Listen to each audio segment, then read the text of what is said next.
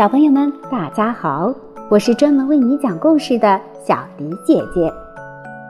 今天为大家讲述的是《了不起的狐狸爸爸》第七章。我们绝不让他们跑掉。比恩在下午六点钟关闭了挖掘机的马达，从驾驶座上爬了下来。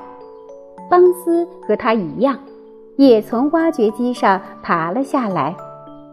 两个人开了一天的挖掘机，累得浑身僵直，而且还饥肠辘辘。他们向大坑底部的那个狐狸小洞口缓缓地走去。比恩气得满脸发紫，邦斯用不堪入耳的脏话咒骂着。伯吉斯摇摇晃晃地走了过来。这个肮脏的臭狐狸，真该死，真可恶！他说道：“咱们现在该怎么办？”我要对你说的是，咱们不能罢手。”比恩说道，“咱们不能让他跑掉，咱们绝不让他跑掉。”邦斯大声说，“绝不，绝不，绝不！”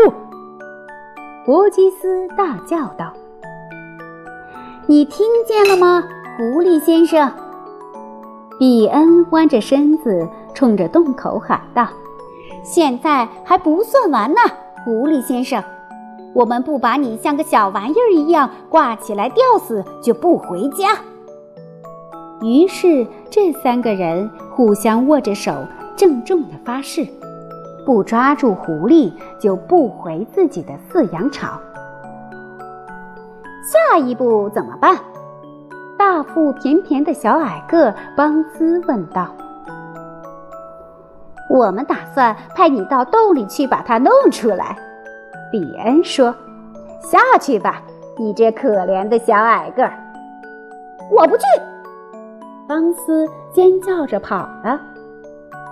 比恩没精打采的笑了笑，他一笑，你就能看到他那猩红色的牙龈，而且看到他牙龈部分要比牙齿还要多。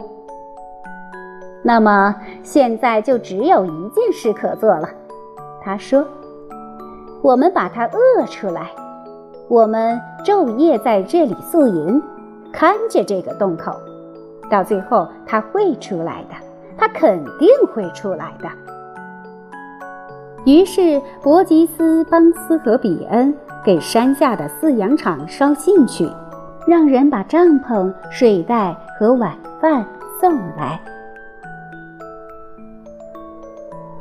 小朋友们，伯吉斯、邦斯和比恩准备守在洞口，把狐狸先生饿出来。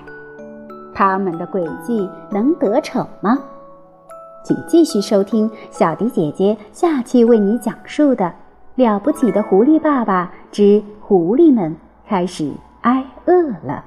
我们下期节目再见吧。